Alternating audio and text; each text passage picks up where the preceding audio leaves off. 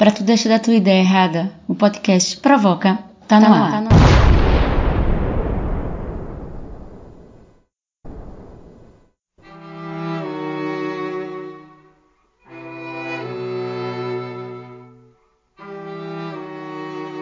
Sou Menezes Ana, provocadora social e idealizadora desse podcast.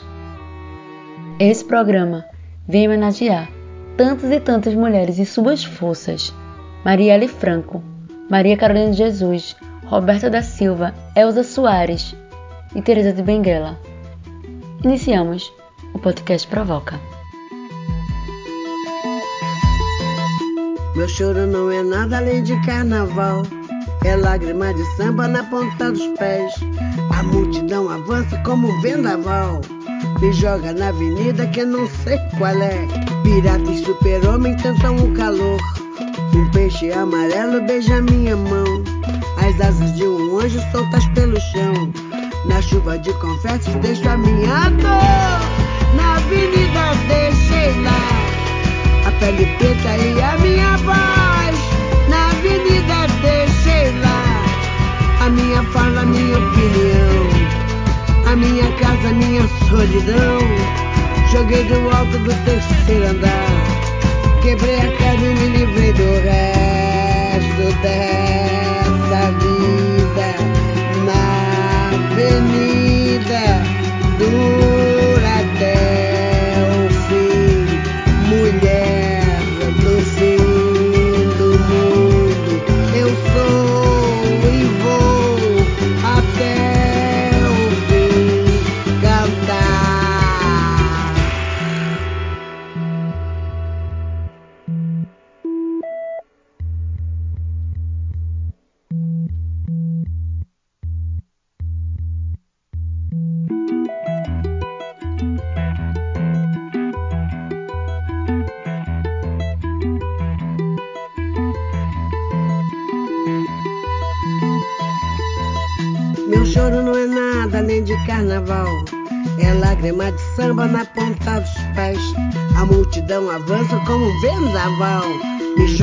avenida que não sei qual é. Pirata e super-homem cantam o calor. Um peixe amarelo beija minha mão. As asas de um anjo soltas pelo chão.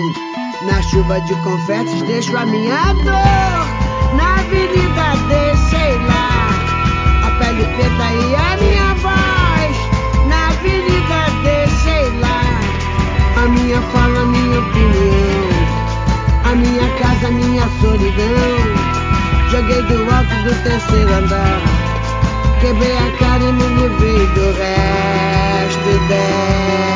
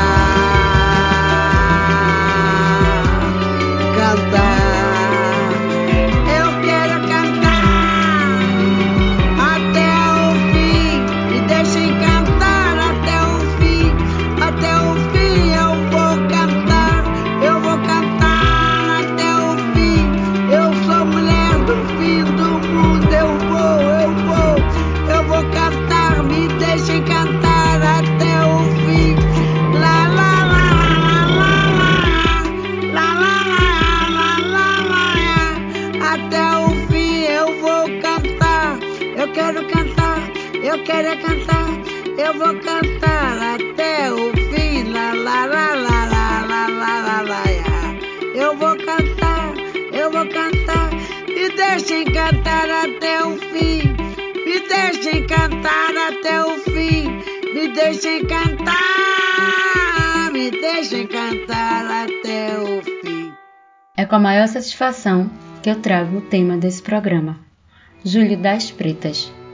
Oxi, mas vocês não estão atrasados demais não? Tamo não, benção.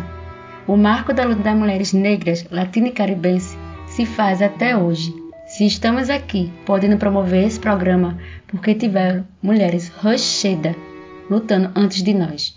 E para falar um pouco desse assunto e de um momento atual da nossa luta, eu trago a entrevistada de peso. Ela é uma mulher negra, mãe de Gilberto, cientista social, educadora social, professora, é mestre em sociologia, tem doutorado em sociologia e faz parte do Liberta Elas. Natiele Daci Ribeiro.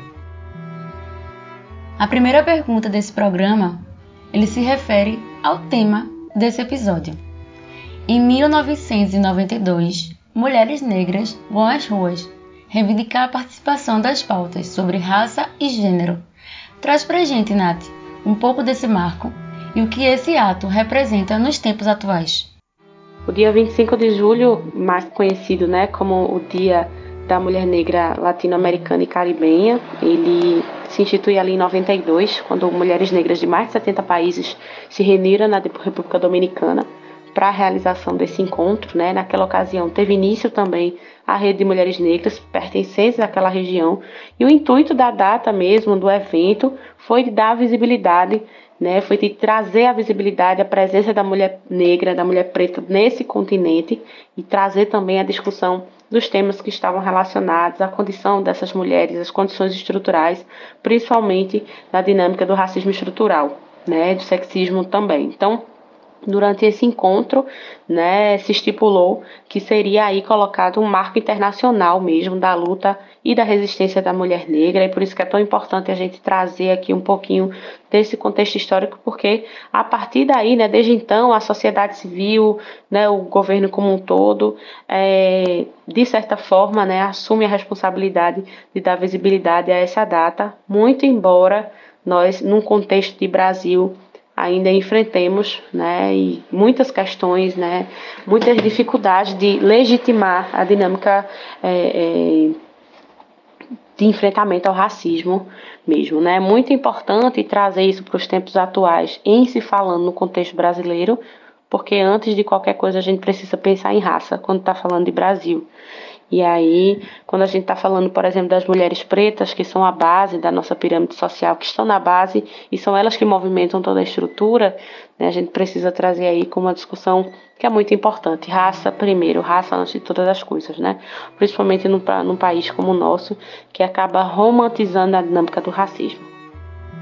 Amiga, de forma bem negritada, a luta por equidade de direitos, a raça e gênero tem sido trazido nas instituições educacionais? Se sim, como tem sido? E se não, o que está faltando? Com relação a essa questão da luta por equidade de direitos, né, raça, gênero, se tem sido trazido nas instituições educacionais, eu posso dizer que a gente tem avançado um pouco, né? Hoje já conseguimos, dentro de sala de aula, trazer o debate. A gente já tem, é, eu venho percebendo, né, que as pessoas minimamente vem construindo pensamento crítico quando estamos falando dos problemas estruturais da sociedade brasileira. E eu acho que dentro de sala de aula o desafio já foi muito grande, ainda é muito grande, mas já foi muito maior, sabe? Hoje a gente, é, com a Lei 10.639, por exemplo, né, em que a discussão da, da, da cultura, né, o estudo da cultura afro-brasileira dentro de sala de aula já vem abrindo muitas portas. No entanto, ainda é muito difícil, né? Não somente no contexto educacional, mas também na sociedade como um todo, né? Aceitar que o, o, Brasil é um país racista, sim, que a gente não vive uma democracia racial, né? Que hoje já nos afirmamos ser mais da metade da população, que precisamos trabalhar nas políticas públicas direcionadas à população preta nesse país, né? Então eu acho que o que falta, né, dentro da minha perspectiva, da minha visão, enquanto educadora, que o que falta é a, abrir ainda mais a discussão, insistir ainda mais nessas pautas, né? Trazer a temática, né, a, a, a, questão racial primeiro, né? Porque raça vem primeiro, como eu disse agora há pouco. Então, a gente precisa trazer essa dinâmica ainda mais para dentro dos espaços educacionais formais e informais. Então, é dentro de sala de aula, é levar o aluno para uma vivência de dinâmica, é trabalhar nessa questão do auto-reconhecimento mesmo, é, é buscar legitimidade para esses assuntos, né? Porque o que a gente encontra dentro desses espaços é infelizmente a visão de que essas temáticas elas não são legítimas, que elas não são necessárias serem trazidas, né? Então a gente ainda vive muito nessa dinâmica da democracia racial. Eu não poderia deixar de perguntar, né, sobre a coletiva Liberta Elas, já que eu tenho você enquanto essa representante de peso. É, a gente sabe da importância de vocês na luta por garantir direito às mulheres que estão em cárcere. Apresenta pra gente essa coletiva e fala um pouco também das conquistas.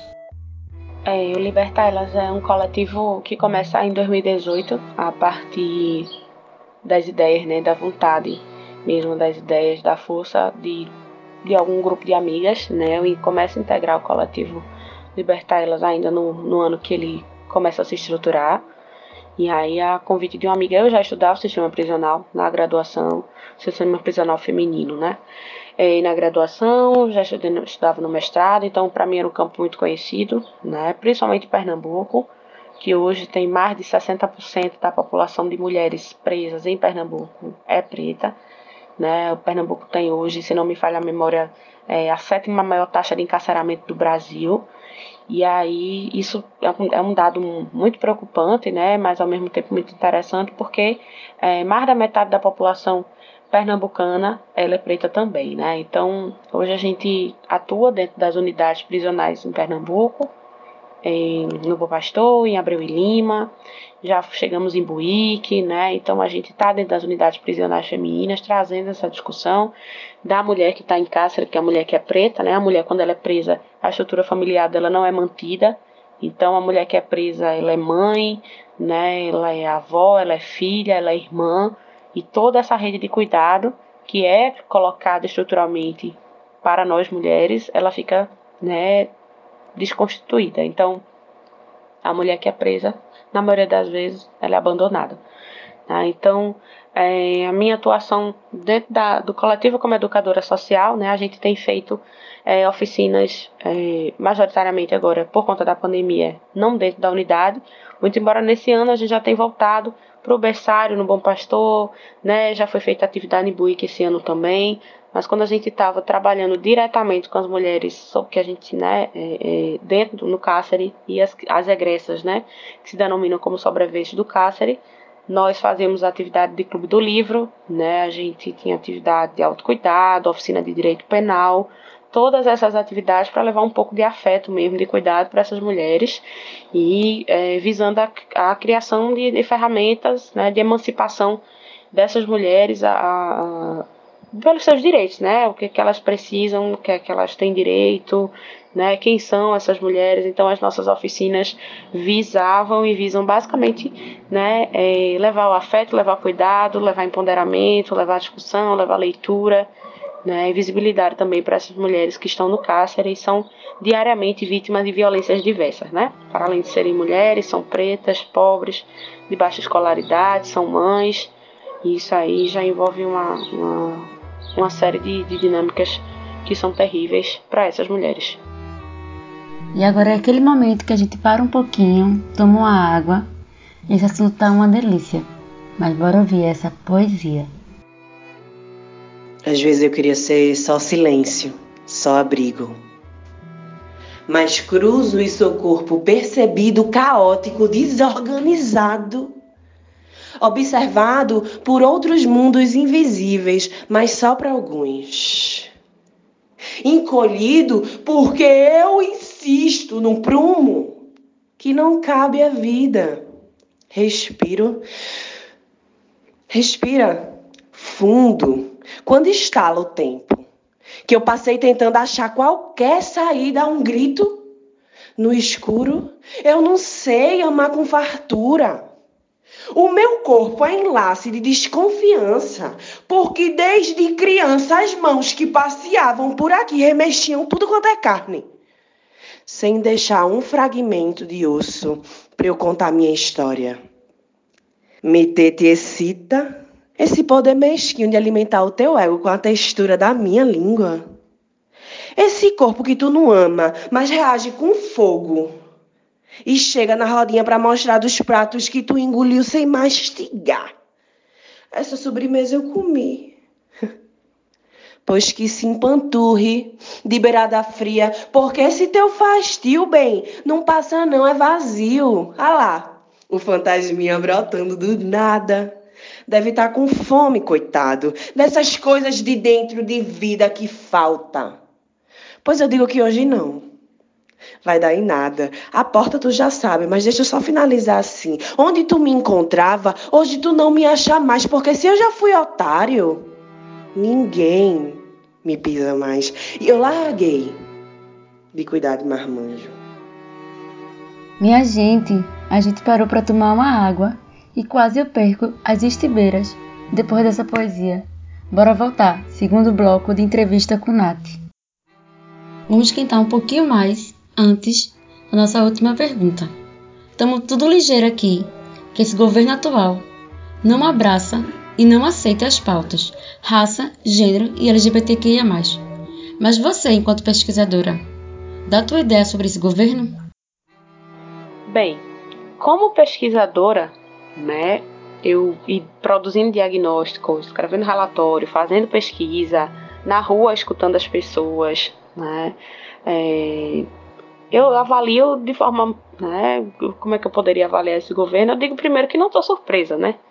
Não se prometeu nada diferente do que vem sendo, feito. Então, todo o discurso de ódio, a violência gratuita, o ódio a mulheres, né, o ódio à população LGBTQIA+, o ódio à população preta, que constitui mais da metade da população desse país, isso tudo vinha sendo propagado desde a campanha, né? Então não é nada novo, ninguém ficou surpreso, né? E não fica surpreso com o que vem sendo dito, com o que vem sendo feito, a forma como as coisas vêm acontecendo.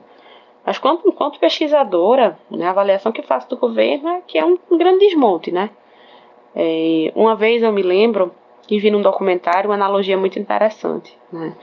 Que a população né, de, de classe média baixa e baixa no, no nosso país, ela estava numa espécie de porta de banco, né? Nós estávamos dentro de uma porta de um banco, aquelas portas giratórias, e dentro da porta, né, você roda e você acessa o banco lá dentro, e de repente a porta gira e a gente está do lado de fora novamente.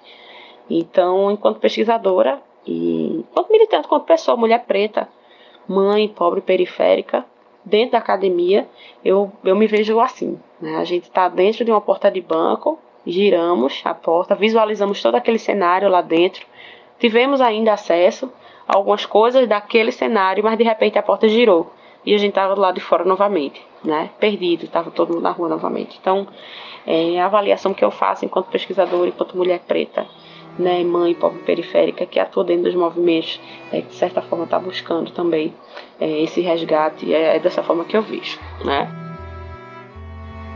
Aquela perguntinha de milhões desse programa, mas respira um pouquinho, segura. Eu queria já te agradecer por fazer parte desse episódio com a gente. Né? Foi uma grande honra para a gente receber essa mulher sinistra, essa mulher potente. E de forma muito particular e muito carinhosa, você é uma referência para mim. O que provoca Natiele, mulher preta e mãe. Eu, Natiele, mulher preta, pobre, periférica, mãe, o que é que me provoca? O que me provoca é o futuro. É muito do presente, mas o que me provoca é o futuro.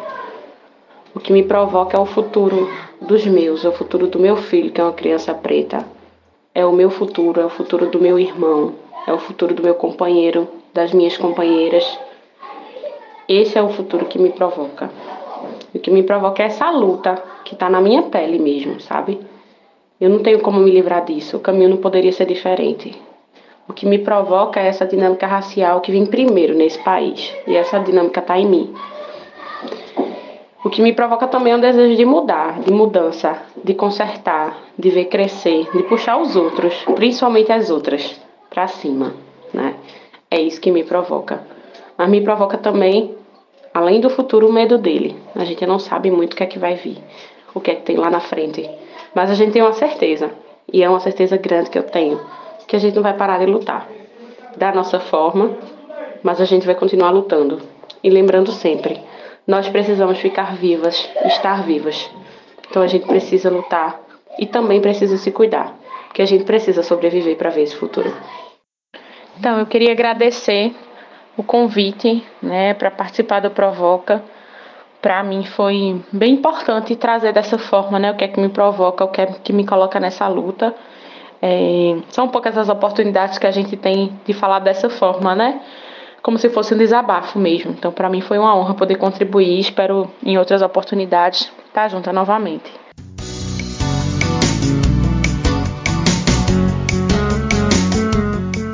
Esse Dali B veio com um gostinho de bolo de aniversário. Vou logo avisando. Foi para uma coletiva muito potente, a coletiva Cabras. Uma, tá me devendo. Você, palas tudinho. Quero ir pro show de Monrar. De Monrar. E outras baladas que vai ter por aí. Fiquei de maior agora, quero ver quem é que vai me excluir. Sempre a pessoa é excluída, sempre, sempre de menor.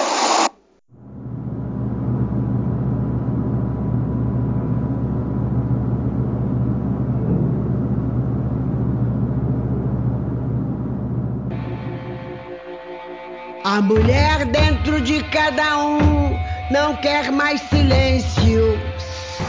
Cuida, se cuida, se cuida, seu machista. América Latina vai ser toda feminista. A mulher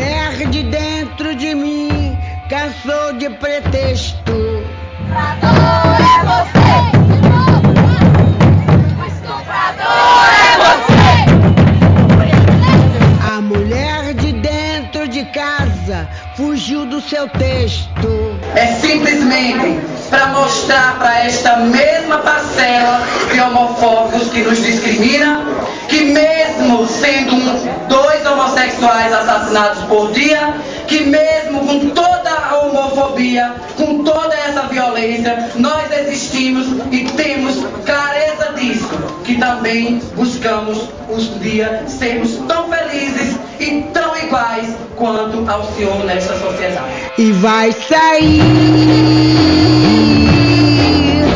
de dentro de cada um, a mulher vai sair e vai sair de dentro de quem for, a mulher é você. De dentro de quem já levou porrada na vida. De dentro da mala do cara que te esquartejou, te encheu de ferida. Daquela menina coada que tanto sofreu e morreu sem guarida. Daquele menino magoado que não alcançou a porta de saída e vai sair de dentro de cada um. A mulher vai sair e vai sair de dentro de cada um. A mulher vai sair e vai sair de dentro de quem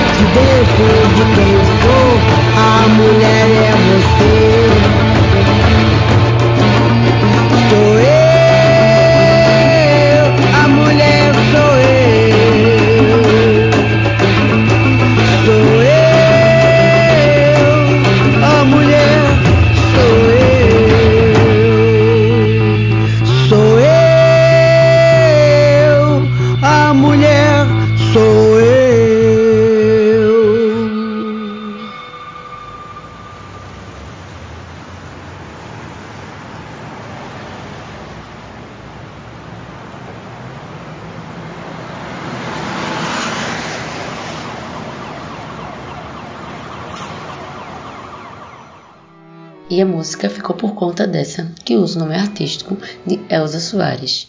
Carioca, que nasce no dia 23 de julho de 1930. Estatura baixa, mulher negra e com uma voz inconfundível. Usa dela enquanto ferramenta de luta. Enfrentou a ditadura e muitos obstáculos para chegar onde chegou. Compositora e cantora, esteve em todas as áreas da música possível, como jazz, samba, MPB, eletrônico, onde você imaginar, essa mulher botou os pés. Recentemente nos deixou, deixando também quatro filhos. No dia 20 de janeiro 2022. Elsa parte para um outro plano, mas a sua voz se faz presente. Sempre. Mais um momento que a gente faz. Ah! É. Eu sei que é assim o sentimento depois que o programa acaba. Então, queria agradecer a todas, todos e todos que estiveram ouvindo a gente. E lembrar, Bença, se inscreve no canal, compartilha para geral. Esse projeto não tem qualquer financiamento. E acredita e faz na garra que a comunicação popular ela vem para transformar. Agradecer a esse ser poeta, a Jades, no plural mesmo, porque é mais de um ser num corpo só. É uma pessoa não binária, pansexual e multiartista. De se reconhecer há pouco tempo, enquanto poeta. Mas escreve por ser um corpo vivo. Recitar tem lhe curado e a performance tem lhe alimentado nesse mundo cão. Gratidão aí, viu, bem? Gerou e deu nome. A esses grandes parceiros que a Rádio aconchegam, eu queria poder apresentar um pouquinho do que é essa galera. Eles são uma rádio comunitária na zona oeste de Recife. Eles fazem formação a coletivos nas temáticas de comunicação popular, autonomia tecnológica, com ações e produção de conteúdo radiofônico, manutenção de transmissão em FM. Véi, essa galera também traz um conteúdo digital sobre blog, web rádio e podcast. É por isso que vocês são foda. Tamo junto, valeu pela paciência. Esse momento dos agradecimentos também vem com esse gostinho das boas-vindas. É, nossa equipe está crescendo. Então, chega, toste o sacramento. É um homem trans que ama andar de skate, tem um dom da música e também é chefe de cozinha. Ai, nossa, já me apaixonei. Seja bem-vindo e que esse programa possa lhe fazer um bem tão grande quanto vai ser pra gente ter você com nós. E também, claro, a essas duas maravilhosas, Ingrid Veloso e Elke Falconieri.